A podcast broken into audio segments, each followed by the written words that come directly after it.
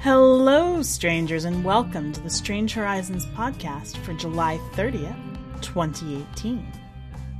I'm your host and fearless leader, Anaea Lay.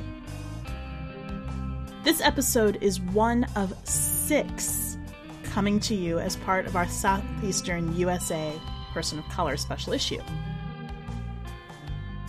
The one that you are about to hear is Every Goodbye Ain't Gone, written by Eden Royce and read by Stephanie Malia Morris. Eden Royce is a freshwater Geechee from Charleston, South Carolina, now living in the English countryside. Her stories have appeared on Podcastle and in Fireside Fiction, FIYAH Literary Magazine of Black Speculative Fiction, and Abyss and Apex. Find her at EdenRoyce.com and on Twitter at Eden Royce. Stephanie is a recipient of the Octavia E. Butler Memorial Scholarship Award and a graduate of the 2017 Clarion West Writers Workshop. Her fiction has appeared or is forthcoming in FIYAH, Apex, Nightmare, and Pseudopod. She is a regular podcast reader for Uncanny Magazine and has narrated short fiction for the Escape Artists podcasts, Starship Sofa, and Farfetched Fables. You can find her on Twitter at, at Malia Morris. Now, settle in. Let's begin.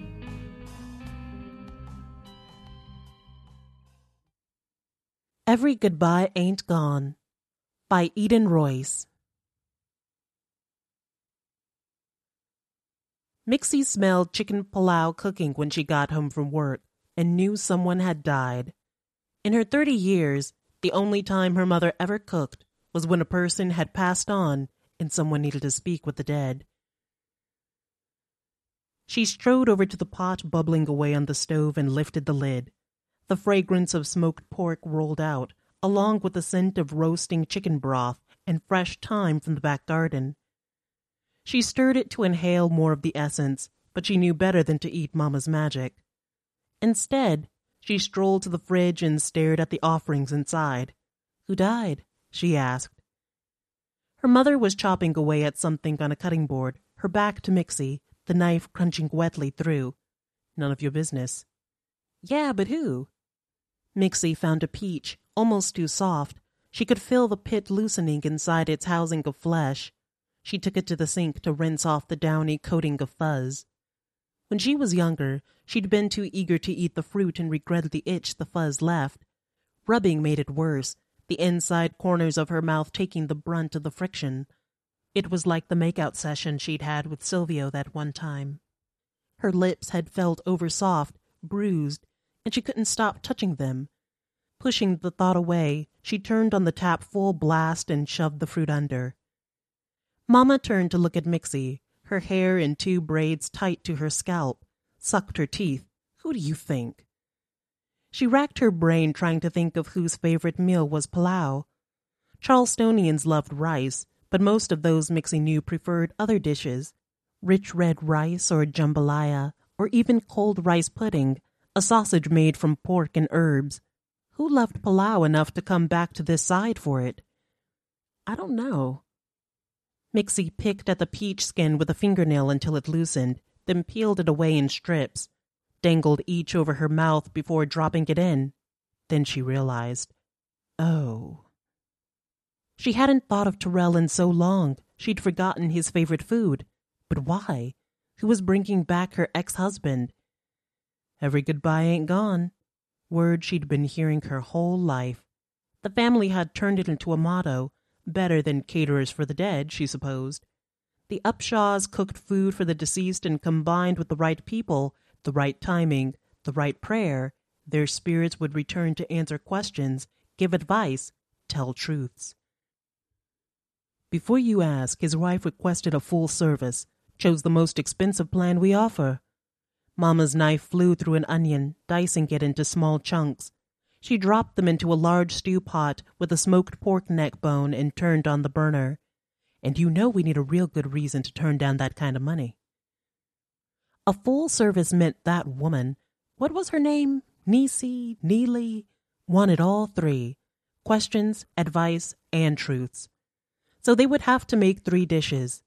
The chicken and rice was cooking, and a pile of washed collard greens waited in the sink.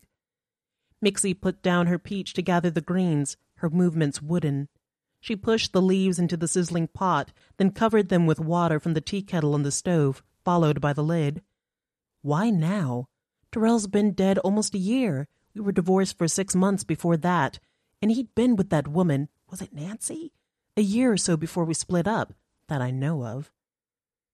When Mixie looked up, Mamma was watching her, close, like she already knew the litany playing in her daughter's mind. You don't have to go tonight, you know. I can get your brother. I'm better at communicating than he is, except, it seemed, when it came to Terrell. I know. Mamma wiped her hands on the dishcloth. So? Mixie asked, wondering if her mother was going to make two sacrifices tonight. First, the chicken. Second, making her stay home and using her brother as focus for the sitting instead. Benjamin was a great cop, but he didn't have Mixie's experience with the dead. So I guess you're going. Get me the butter. I need to make a pie. She pulled the fridge door open again and took out the box of wax paper wrapped sticks. Pecan? Mamma's face froze. Then a little frown formed between her eyebrows. No, sweet potato. Since when? Terrell's favorite dessert was pecan pie. No ice cream, no whipped cream. Just plenty of bourbon and sugar and a crisp, flaky crust that shattered when touched with a fork. Nuts chopped instead of whole. Oh, right, Mixie said. Want me to make it?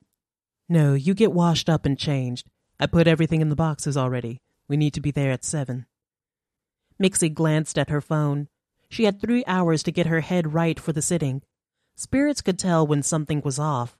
Sometimes they'd ignore your efforts. Other times, they'd make a beeline for that flawed spot inside of you.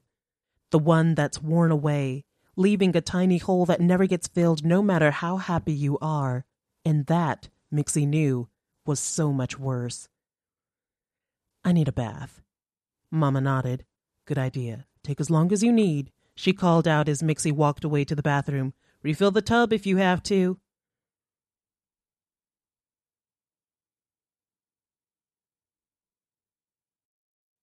Mixie sprinkled the water in the tub with blue ink and climbed in. The claw foot stood in the middle of the room, still in its pride of place since the house was built during Reconstruction after the Civil War. Mixie's family had been cooking for the dead since before Juneteenth, when the slaves were finally freed. Her family had been lucky to get the land for the price they had, even luckier to avoid the ire of those who detested the 19th of June. She reclined in the steaming water, laced with salt for purity and rosemary for clarity of mind, and let her thoughts drift. Had Terrell forgotten he liked pecan pie? Maybe that woman he married didn't know how to make them right. He'd lost a great deal of weight when she'd seen him last to ask about the house.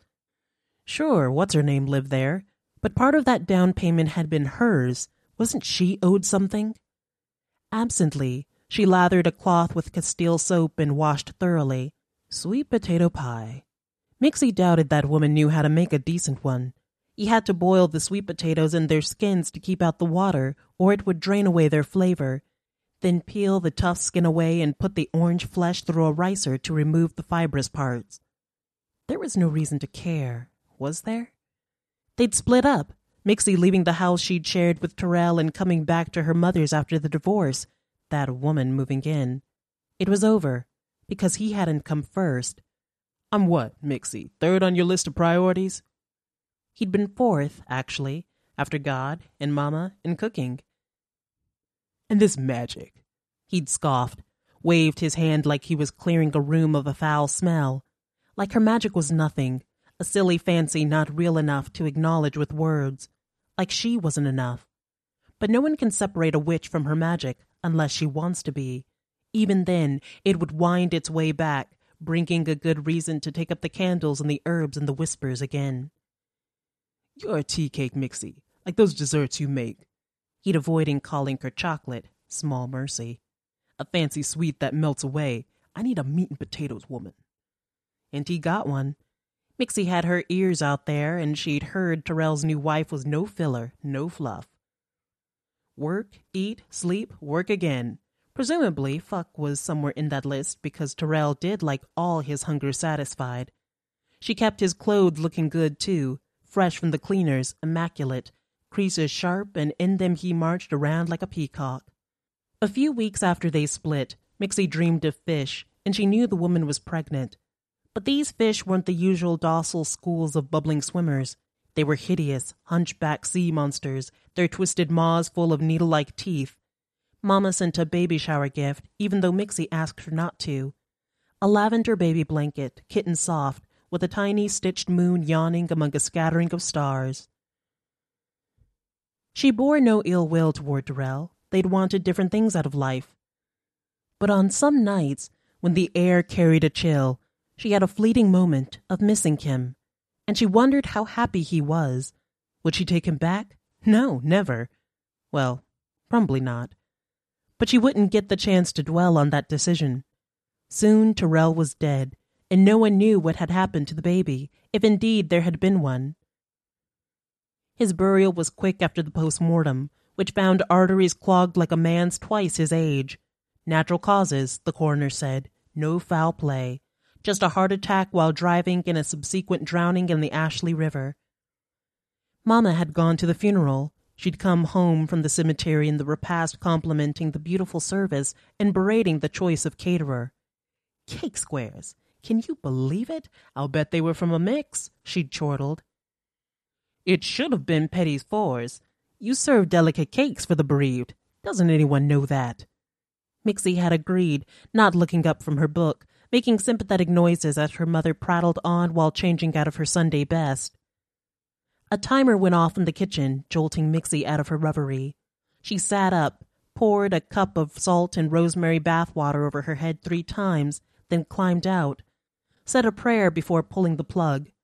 Mixie anointed her curls with crown of success oil and let the excess drip onto her body, where it left shimmering trails before she smoothed the rivulets into her skin.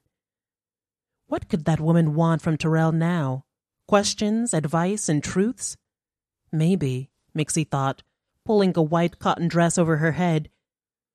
Just maybe she could get some questions of her own answered.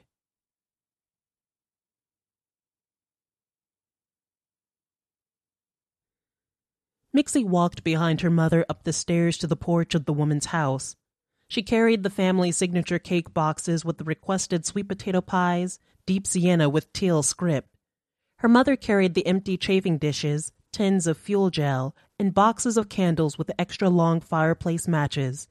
Her brother Benjamin, beast of burden that he was, was heavy laden with dishes of hot food. When the door opened, Mixie's shoulders tightened. But the woman removed the pinched look of disapproval from her heavily contoured face quickly enough. Her wig was made of human hair, Mixie noted, but it wasn't a style that flattered her. Appreciate you for coming, she said. The door swung wide. Thank you kindly, Natalie, Mama said, and Mixie rolled her eyes. Come on, she hissed, when her daughter hesitated before stepping inside. The house was air conditioner cold, None of the sweet heat of the outside breeze penetrated these walls. When she had lived in this house, Mixie had kept the windows cracked open during the day to allow fresh air to blow through, taking with it stale, stagnant scents. Mixie, her mother, and brother followed Natalie to the dining room where five chairs surrounded a table laid with five place settings. Over there. Natalie pointed to the table and folded her arms across her chest, to watch while the Upshaws arranged the mise en place for the sitting. Thick white linen cloth draped the mahogany table. A taper candle, unscented as not to disturb the aroma of the food, went into each of the house's three silver candelabras. Good thing I don't have to use mine, Mamma whispered. And you smell like cinnamon. You're not trying to get that man back, are you? He's dead, Mamma. So what? She asked, when Benjamin set down the trays of hot food and placed them in the chafing dishes.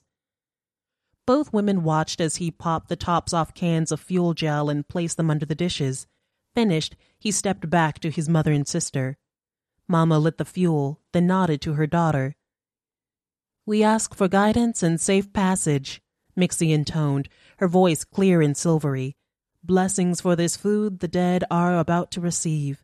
May it nourish their souls with memory and feed our bodies with their words. Touch and agree, her mother said, taking Mixie's right hand. Touch and agree, Benjamin parroted, slipping one of his slender, rough hands into each of the women's, completing the circle. Power arced between their joined hands, the jolt feeling like a knife slipped through tender skin. First, only pressure. Then the sting, sharp and hot, followed by a throb of pain that pulsed in time with Mixie's heartbeat. An aching, lazy pulse, thick and slow as spun honey. Her mother rode it out, face not changing expression, but Mixie saw the control she used to pull off that feat. Benjamin's face was the picture of awe, head tilted back to look at the ceiling as if it was the first time he'd ever seen a sunset over the ocean. Mixie smiled through her own pain. He really hadn't had the chance to experience much of the family magic. Full services were rare, as they typically held sittings consisting of one dish that could be accomplished with two people, she squeezed his hand and he looked down, then across at her, bestowing his radiant smile. We're ready, Mama said, gesturing for everyone to take a seat. They unwrapped the food, and steam rose in misty whirls, bringing the sense of Terrell's favorites roasted, herb laden chicken, the rice it lay on having soaked up the cooking liquor until it was plump and soft, and the collard greens, wilted from their shared bath with smoky pork sprinkled with a spicy vinegar to cut through any lingering richness. Heady scents made Mixie's stomach rumble. Mamma opened one of the two boxes of pie. Natalie's mouth was a hard line. Her table was set with beautiful china, Mikasa, unless Mixie missed her guess, and her silverware was polished to a mere quality. Stone faced, she said, I can ask now? Just a minute, Mamma said with kindness, but Mixie wasn't fooled. She knew Mama had seen the woman's reaction to the ritual, this feeding of the dead, and had deemed it beneath her. Even so, Mama dished up the food onto the warmed plates and passed them out to everyone. Terrell got his own serving. This is a nice meal, and we're going to act like we're enjoying it. Thanks for cooking, Ma, Benjamin said. Smells good, Mama. You're both welcome. Natalie watched as they shared around the food, talking as though it were a normal Sunday dinner. Finally, she took her fork and began to push the food around on her plate. So, her thanks weren't forthcoming. Mixie looked at her mother, who shrugged. She'd never seen someone as unwilling to participate when they'd specifically asked for their services. She hoped her mother asked for payment up front. Now was as good a time as any. Mixie struck one of the fireplace matches and lit each taper candle. The flames flared up halfway to the vaulted ceiling before settling to a gentle glow. Call him, Mamma whispered to Natalie. When the woman shook her head, Mamma frowned. You still want this? Then call your husband to the dinner table. Terrell? Honey, dinner. Natalie's whispered croak couldn't have brought a rabbit to carrots. He's dead, not in the next room. Mixie, Mamma scolded. The woman cleared her throat and tried again, not managing to do much better. Mixie had enough. Terrell. Terrell James Hamilton, time for dinner. The words felt familiar in her mouth, chewy sweet, tangy on the back of her tongue, and she winced at how good they tasted. The candle flames shuddered and flared again, illuminating the faces of those around the table. When the flames returned to normal, they saw a three fingered pinch missing from one of the pies. Natalie gasped, her fork clinging to her plate. She brought her hands to her mouth, pressing in her scream, Mixie guessed. But Mixie wasn't surprised. Terrell had always stolen a bit of dessert before dinner. He'd love to say, Never know if I'm going to make it to dinner, do I? As they watched, the skin and flesh melted from a chicken thigh resting on the edge of the plate between Mixie's and Natalie's, pinched away to nothing. Natalie scooted her chair back, but Mama stopped her from rising from her seat with a glare. The leaves of tendered collards formed into pyramids, as if picked up in eager fingers and wafted into nothingness. The air conditioner stuttered to a stop, but the heavy chill lingered. For some reason, it didn't affect the heat of the food. When Terrell's plate was empty, a shadow darted between the chafing dishes on the table. Mixie heard Natalie's tremulous warbling and cut her eyes at the woman. She'd asked for this. Mama had explained everything and prepared her, but she obviously hadn't listened or understood. Not really. Like so many people, Natalie heard what she wanted and filtered out the rest. Mixie envied people who were able to do that. She heard the voices of the dead so often, it had become like she was sitting at a family meal all the time. The shadow lingered over the hot food, hovered like a thick stream of coiling smoke off a charcoal grill or the acrid plumes of a burnt to a cinder dish, sniffing, sampling, a raw, snuffling sound of wild and hungry animals clawing for a meal. Mixie's arm throbbed. She looked down, expecting to see a cut, a flesh one, but there was nothing marring her brown skin. A vein twitched. Terrell had eaten of each dish. Any minute, Mama would. Ask now, Mama said. But Natalie was staring, staring at the void of inky mist that used to be her husband, whose tendrils now sank into the steaming rice, picking, devouring. Her plump lower lip trembled, jiggled jelly like. The candles flickered, flame and smoke consuming the molded soy wax. Mixie sat back, sipped her wine. If Natalie didn't hurry up, all the food would be gone, and along with it, her opportunity to know whatever it was she needed to. What's your question? Mama prompted, quickly. The shadow didn't seem to notice the trauma going on at the table. It continued to consume, making snuffling sounds, a pig after a truffle. The darkness of its form grew, deepened into a richer, more solid black. The tendrils' reach grew as well. Now they almost touched the walls. Damn, Mixie said. Did you not feed him? Natalie's head snapped toward Mixie and her upper lip curled. He ate too much junk. That was your doing. Mine? She thumped her well manicured hands down on the table. Yes, yours. He was used to that rich, salty food you cook. What was I supposed to do? Say, Terrell, will you please eat more vegetables? No. The answer stretched through the room, cavernous and resonant, ending on a sizzling kiss. Natalie's sneer dropped, face slackening with shock. She stiffened, her nails scraping along the linen tablecloth as she clenched her hand into a fist. That wasn't my question, and you know it. Her words were ground out, powder fine. You. Careful, you only have advice and truth left. Mixie pursed her lips. Better not waste them. Girls, Mama said, a frown marring her unlined brown forehead. Yes, I called you grown ass women girls, 'cause that's how you're acting. This is a sitting, not a playground. Mama continued, ignoring their pouts.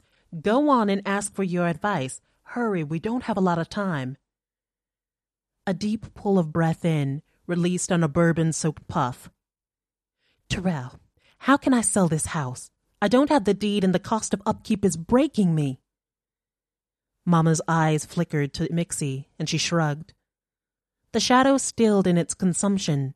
Its tendrils contracted, pulled closer to the main splot of dimness, solidifying. A face, possibly Terrell's, formed in the amoeba like matter, then dissolved before reforming into something haphazard, confused, thrown together without thought. The neck, though, was evident, well defined. It stretched, pulled taut, as if the shadow reached for something with its jumbled muddle of a head. Lumps, like those in a fed snake's belly, moved thickly, painfully down its corded gorge on a choked swallow. Then break. Huffs of stale air made Mixie realize the shadow was laughing. Break like you broke me. Fear crawled along Natalie's face, and Mixie could see the stain of heat rising up her neck even in the dim room. She pressed her smile into the rim of her wine glass. How could she have missed this? Natalie wasn't amused. This is some kind of joke. You're, you're all playing with me, aren't you? It's sick. What you doing? Sick. The fine tremors in her body made the encroaching tendrils wispy and fine. They retracted, a pulse of vapor, then advanced again, coiled around the legs of Natalie's chair. No, child, we haven't done anything sick. Mamma's face was impassive, her voice clear but soft. Have you? How dare you? Natalie growled. She threw her wine in Mamma's face. Droplets splashed on one of the candles, extinguishing it and leaving the tank of vinegar in the air. The entire room waited a breath. In. Out. You must be looking to die, Benjamin said. Natalie's hand closed around her table knife. Try me. She bolted up from her chair, scraping it back. Before the knife cleared the table, the tendrils tugged and the chair shot forward again, knocking the woman's legs from under her. Her ass hit the seat, then her chest crashed against the table. Air whooshed from her lungs, endangering the life of another candle. Hmm. Mamma touched her strand of pearls. You might want to come clean about it, whatever it is. What are you doing to me? The tendrils pulled the chair forward again. Mixie thought she could hear a crunching, a crushing. All that tooth grinding Nat was doing set her own teeth on edge.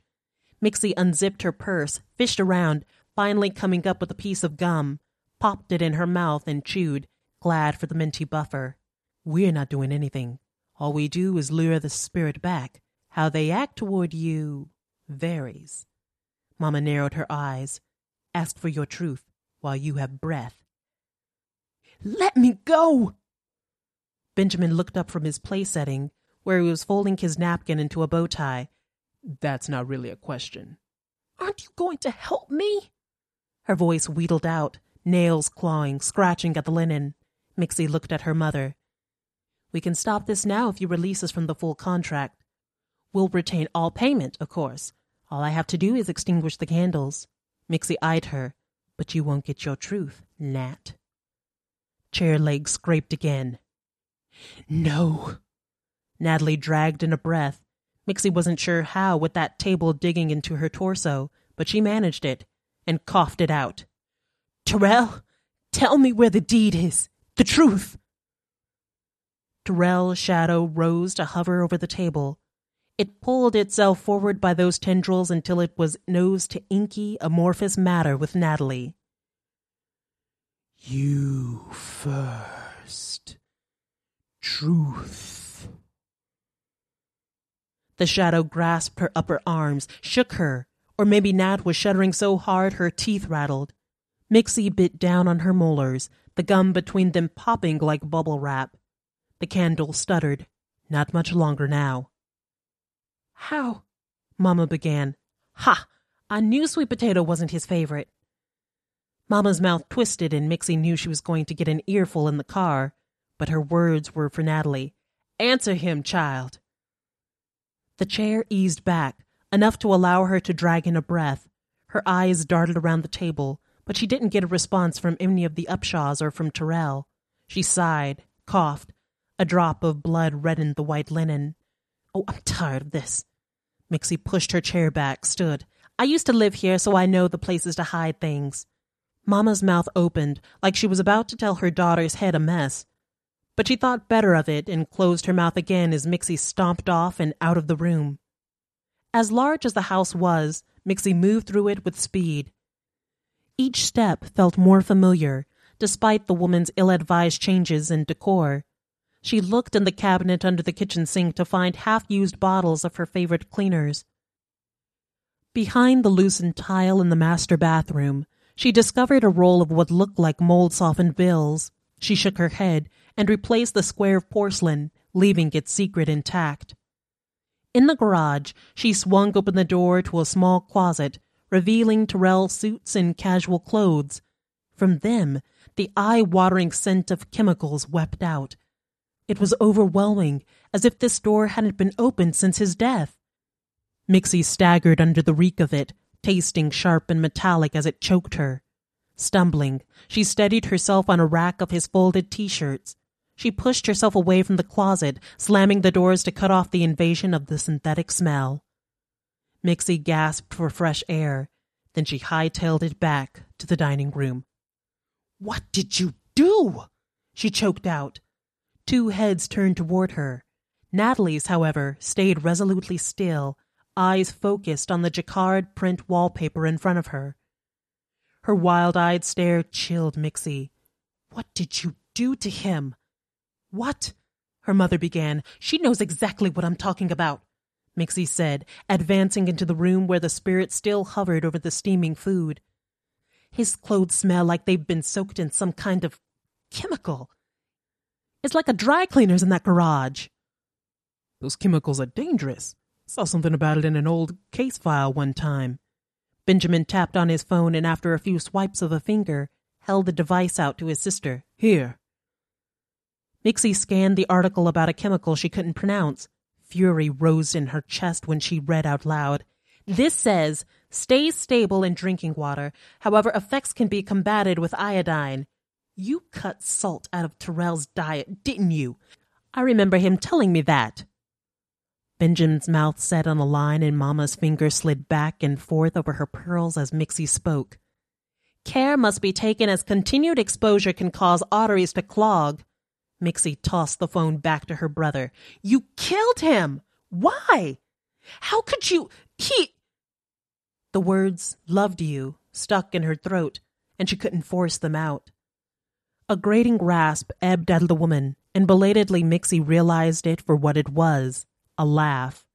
The tendrils contracted, bringing Nat against the table again and again, until her echoing laughter descended into a wet rattling.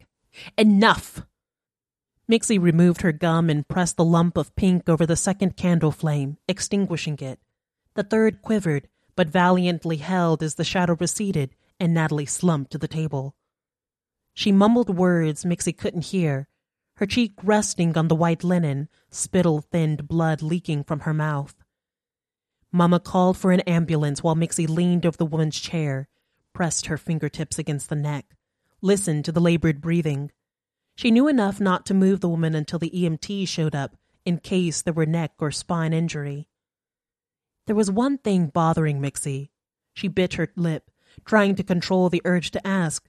The flavor from her gum was gone, leaving a bitter coating in her mouth. She looked up, but Mamma was busy blowing out the flames under the chafing dishes. Once she removed the foil trays of food from them and Benjamin packed up, they'd be ready to go. They'd leave the door unlocked for the paramedics. Fuck it. Mixie leaned down, put her mouth close to the woman's ear. Were you ever really pregnant? she whispered. Nat's tongue slipped out, swiped her dry lips. Her lipstick was gone, leaving a smeared rim of dark liner that made her face look unfinished. The mischievous glint in her eyes was answer enough. Jesus. Mixie stood up, but Nat grabbed her arm, pulled her close once again. Plain old Gatorade works every time. Mixie yanked free, rubbed her arm to rid herself of the clammy feel of that grip. Benjamin came around to Nat's side of the table and moved the cutlery out of her reach. He'd put the lanyard with his police badge on it around his neck, just in case, he said. Mixie wasn't sure which one of his actions he was referring to, so she left it and gestured to the shadow of her ex husband hovering in the corner, subdued but not banished. Yet. She inhaled the scent of cinnamon on her skin. There was still truth left. She turned to the shadow hovering tableside. Terrell, where's the deed to the house? Silence. Of course, Terrell wouldn't answer, not with his less than favorite dessert on offer. But he was already there, already summoned, and there was no reason to waste a truth. Mixie drained the last drops of wine from the bottle on the table and held the open mouth toward her ex husband. If you'll come to Mamma's house with me, I'll bake you a pie, pecan this time. After a moment, the inky shadow compressed itself, twirling down into the bottle like water running down a drain. Maybe, Mixie thought, as she inserted the cork, she'd start with changing that wallpaper.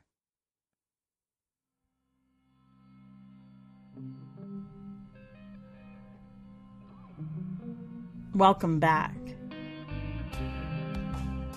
I think Stephanie did a great job of capturing the dry resignation underlying the voice of this story. But I mean, come on. You have to resurrect your cheating ex husband to help his new wife? That's justifiable grounds for killing the man. again. What caught your attention about the story?